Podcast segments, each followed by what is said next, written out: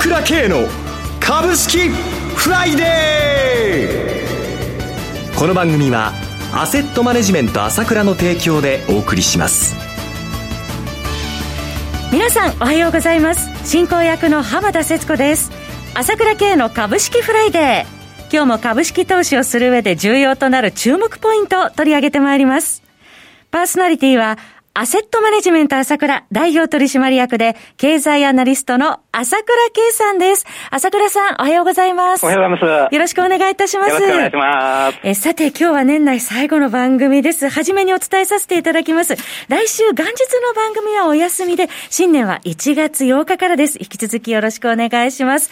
さて朝倉さん、もう残り今日含めて4営業日となりましたね。そうですね。はい。まあね、先週ね、はい、もう、これからもう、今年をね、打つような面白い相場になる可能性は高いですね、と、お話ししましたけど、まさにそういう風になってきましたね。今週の動きそうですね。すごいですね。はい、もう、IPO を懸念されてましたけど、蓋開けてみたら、はい、ねえ、大人気とお金集まってますということでね、はい、今年をまさに象徴する動きですよね、うん、はい、うん、まあその先週末ちょうどテスラが大人気になりましたけども、まあアメリカの相場と日本の相場ではスケールが違うななんて思ったけれども、それはそれとしても海外投資家がいなくなったところで、はい、国内投資家ばかりだとは思うんですけども、海外投資家も入ってるとは思いますけれども、ね、非常にやっぱり活況感というか、うん、もう投資家がもう投資したくてもどうしようもないっていうね、はい、そういう息吹が聞こえるようなね、そういう相場ですよね。これは何も日本だけじゃなくて、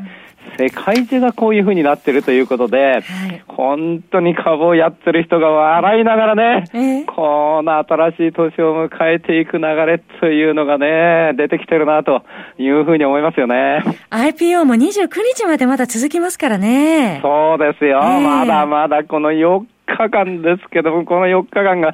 さらに面白くなるかもしれないので、もちろんシートベルトもしっかり締めなければいけませんけれどもね、はい、最後の最後はやっぱり投資家の方はこのね、好きな方は楽しんでもらいたいなと思いますね。今日も詳しくそのあたりの、見通しを伺ってまいりたいと思いますが、さて朝倉さん、最近話題のウェルスナビ、そして楽天証券 SBI 証券の口座開設をアセットマネジメント朝倉のホームページから行っていただきますと、とってもお得な特典がついてくるんですよね。そうですね、はい、いつも言ってるんですけれども、まあ、ウェルスナビ上場してこんな人気になるとは私も思わなかったんですけども、はい、まあそのいつも私言ってるのは、そのアセットマネージメント朝倉のホームページ、うん、ホームページからウェルスナビを申し込んでいただく、うん、そうすると、はい、まあ週に2回レポートが届くわけですよ、でその月始めは私も書いてますから、はい、それずっと無料で届くわけだからいいでしょう。これ全然お金がかかるわけじゃなくで、ウェルスナビそのままそのサービスを提供されていればいいわけですから、はい、で私もまあ銘柄こちょこちょって書いたりしてまして、まあ当たった銘柄も外れた銘柄もありますけれども、まあ当社のねスタッフの銘柄も書いてあるわけですから、これ読めていいと思いますよ、本当に。まだ口座開設ね、されてない方はぜひこの機会に、アセットマネジメント朝倉のホームページからお申し込みいただければと思います。ご検討ください。また、夕刊富士株1グランプリチャンピオン大会行われています。なんと、アセットマネジメント朝倉の吉田さん、引き続きトップ走ってらっしゃる。そうですね。まだ一応トップ走ってるんですけれども。まあ、あと4日間何が起こるかわからないんで、まあ、なんとかグランドチャンピオンになってもらいたいんですけどもね。はい、あとは長谷川慎一が、長谷川さんも登場中で、追い込めるかどうか、新しい銘柄が上がってきましたので、これも期待してるんですけど、その辺もどうなるかということで、これもちょっと応援して、いてほしいと思いますね。吉田さん、長谷川さん、ぜひ、期待しております。そして来週月曜日です。朝倉 CD12 月号を収録されるということなんですが、違います。来週じゃなくて今週の月曜日にもう収録されてるってことですね。そうですね。はい。ですからこれは来年の状況ということでいろいろお話ししまして、展望もお話しされてると。そうです。展望、まあリスクもあるし、これからの動きというのもあるし、株式市場の特徴もあるし、ここまでのこと、これからのことっていうのを詳細に話しましたので、もちろん長谷川の銘柄も話してますけれども、そういったことでも来年展望する上ではね、これぜひ、もう安いですから、この辺も買ってもらいたいですね。ぜひ年末年始のね、ご検討材料にもしていただきたいですよね。はい、70本ありますからいいですよ。はい、聞き逃せません。朝倉 CD12 月号は朝倉さんの情報発信会社 ASK1 のホームページからお申し込みください。朝倉 CD12 月号は単品3300円、6ヶ月 18,480 円、12ヶ月で 34,100 円です。こちらはすべて税込み価格です。また6ヶ月分をお申し込みの方に初回に限って7ヶ月分お届けいたします。大変お得です。お問い合わせは朝倉さんの情報発信会社 ASK1 のフリーダイヤル 0120-222-464 0120-222-464 までお電話ください。お知らせを挟みまして朝倉さんに引き続き詳しくお話を伺ってまいります。鋭い分析力で注目、経済予測のプロ朝倉慶。日々のマーケット情勢や株式情報、個別銘柄の解説を朝倉本人とスタッフが平日16時メールでおよそ7分の音声を無料で配信中。株の判断に迷ったら朝倉慶。詳しくはアセットマネジメント朝倉のウェブサイトへ。本日の市況解説無料メールマガジンにご登録ください。アセットマネジメント朝倉は証券取引、金銭有価証券の予託、貸付行為は行っておりません。また情報提供する金融商品の取引では相場変動などにより損失を生じる恐れがあります。取引説明書、契約締結前交付書面などを十分にお読みいただき、ご理解の上お取引ください。金融商品仲介業者登録、関東財務局長金中第605号。さて朝倉さん、今年の株式市場、金融市場は新型コロナウイルスの感染拡大で大きく揺れ動いた年となりましたね。そうですね、今日の日経新聞にもちょっと書いてありましたけれども、今年ね、ニューヨークダウ安値から高値まで$11,000以上動いたってことでね、値幅も最大になったということですね。で、日経平均も同じなんですけれども、1万円動きましたってこと、マザーズに至ってはね、527ポイントから1350、2.5 倍近くなっちゃった。こんなことは見たことないですよね。よく朝倉さん、大相場の始まりだっておっしゃってましたね。大相場の始まりです。ここの感覚を捉えることが非常に重要です。だから前回も言いました。相場が違うんだなと。こんなことなかったのにと。感じてくださいとおっしゃってましたね。ですから私が最初言ったのは、3月に下がった時ね、ここをナスダックが新値取りそうな時、もしそれが実現されるとすれば、大相場だということを、言ったわけですけれども、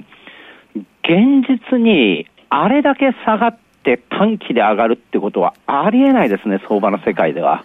ずっと見てきた人は、長く見て、チャートなんかを見てきた人は感じてるでしょうけども、40% 下がっちゃったら相場ぶっ壊れですよ、普通は。異例ということですね。ですからもう全然違う相場で、ですから過去のパターンが当てはまるとは思いません。これだけの激しい上げが出るということは、これは相当な相場ということで、これだから先ほどお話したかもしれませんけど、日本とかアメリカだけじゃないんですからね。アジアもしっかり新興国の、アジアもそうだし、例えばヨーロッパだってあれだけ騒いでるじゃないですか。コロナウイルスの前になります。ところがドイツなんかも新値、ほぼ新値でしょ。インドもそうですね。インドも新値をどんどんでしょ。ブラジルだってそういう勢いでしょ。南アフリカみたいな今感染の震源地だなんて言ってるとこだってどんどん株が上がって普通じゃないんですよ。世界全体ですもんね。そうです。まさに世界中でお金を吸ってすりまくって、それを中央銀行が買えば、普通はね、そんなことしてちゃ、その国の通貨は全然ダメだよということで、ほらインフレになっちゃって、そんな政策やるからだということになるわけだけども、赤信号をみんなで渡れば怖くないで、みんな同じことをやってるので、全然その副作用が現実には出てこないわけですよ。ところが株がガンガン上がり始めてます。ここがポイントなんですね。これからの世界を見る上で一部には、ね、はい、警戒感を気にするという、ね、方もいらっしゃいますが、そうですよね。まあ、その警戒感を気にするって人はいつもいるんで、まあ、言いましたけれども、はい、やっぱりコロナ前とコロナ後で株価の位置が違うんだと私言ったけども、はい、それに賛同する人はいないんだけれども、うん、だけどそういうことになっていくわけですね。ですから今昔の感覚でいたらそういう風になっちゃうというのはしょうがないんだけれども、はい、これからまさに変わっていくということとから直近のね、はい、流れでお話ししてもですね、はい、私今回IPO の銘柄だけで売買だけの半分できてるじゃないですか。まずそうですね、これびっくりじゃないですか、完全過熱じゃないですか。これかなりの資金が入ってます。そうでしょ、でこれ普通こうなったら IPO を買う銘柄っていうのは、はい、どっから出てきてるかわかんないけれども、うん、普通市場内から出てきてると思えば、何かを売って何かを買うわけじゃないですか、うん、IPO を買うわけじゃないですか、換金して、はい、ということは換金でもっと売られておかしくないんですよ、本当であれば売買代金の半分までができちゃってるってことは、マザーズのそうでない銘柄とか違った銘柄もっと売られて本当はおかしくないんですよ。22日にね、マザーズ3ヶ月ぶり安値つけましたか。あそこで売りが止まっちゃってる。まあこれから今日明日ありますけれども、はい、少なくともこれだけのエネルギーがやっぱりあり、それで市場はそれを吸収できるだけの資金力を持ってこの相場に対応していると。もちろん信用取引なんかはあるでしょうけども、これはやはりこの市場の持つ強さというか、もちろんエネルギーもあるんだけど資金的にも強いということを表していると思いますよ。だから私は弱気になるべきじゃないと思いますね。もちろんここからは波乱ですよ、その4日間は。だけども弱気になるべきじゃないし、来年もいいよということだと思いますね。あとね、残り1分ほどになりましたけれども、朝倉さん、今年振り返って来年への展望をお願いいたします。皆様、そうですね、はい、今お話ししましたように、はい、時代が変わると、時代が変わったんだと、大騒動だと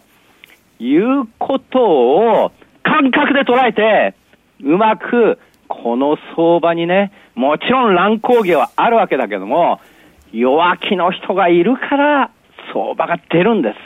意見の違いがあるからこそ相場なんです。みんな強気になりすぎちゃったら相場終わっちゃうんだから、そういう意味では本当にうまく捉えてもらいたいと思いますよね。はい、それで本当に今日で今年最後ということですけども、本当視聴者の皆さん、本当今年1年またありがとうございました。当社は私だけじゃなくてスタッフはじめですね、みんなその一生懸命やってね、皆さんにいい情報をね、今後も届けていきたいと思いますので、一つ来年もよろしくお願いします。朝倉さん、来年もどうぞよろしくお願いいたします。リスナーの皆様、どうもありがとうございました。良いお年をお迎えください。朝倉さん、どうもありがとうございました。私、朝倉慶が代表を務めますアセットマネジメント朝倉では SBI 証券、楽天証券、ウレスナビの口座開設業務を行っています。私どもホームページから口座開設したいと、そして週2回無料で銘柄情報を提供するサービスがあります。ぜひご利用ください。それでは今日は週末金曜日、頑張っていきましょう。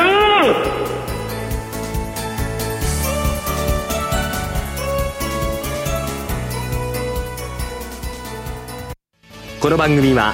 アセットマネジメント朝倉の提供でお送りしました。最終的な投資判断は皆様ご自身でなさってください。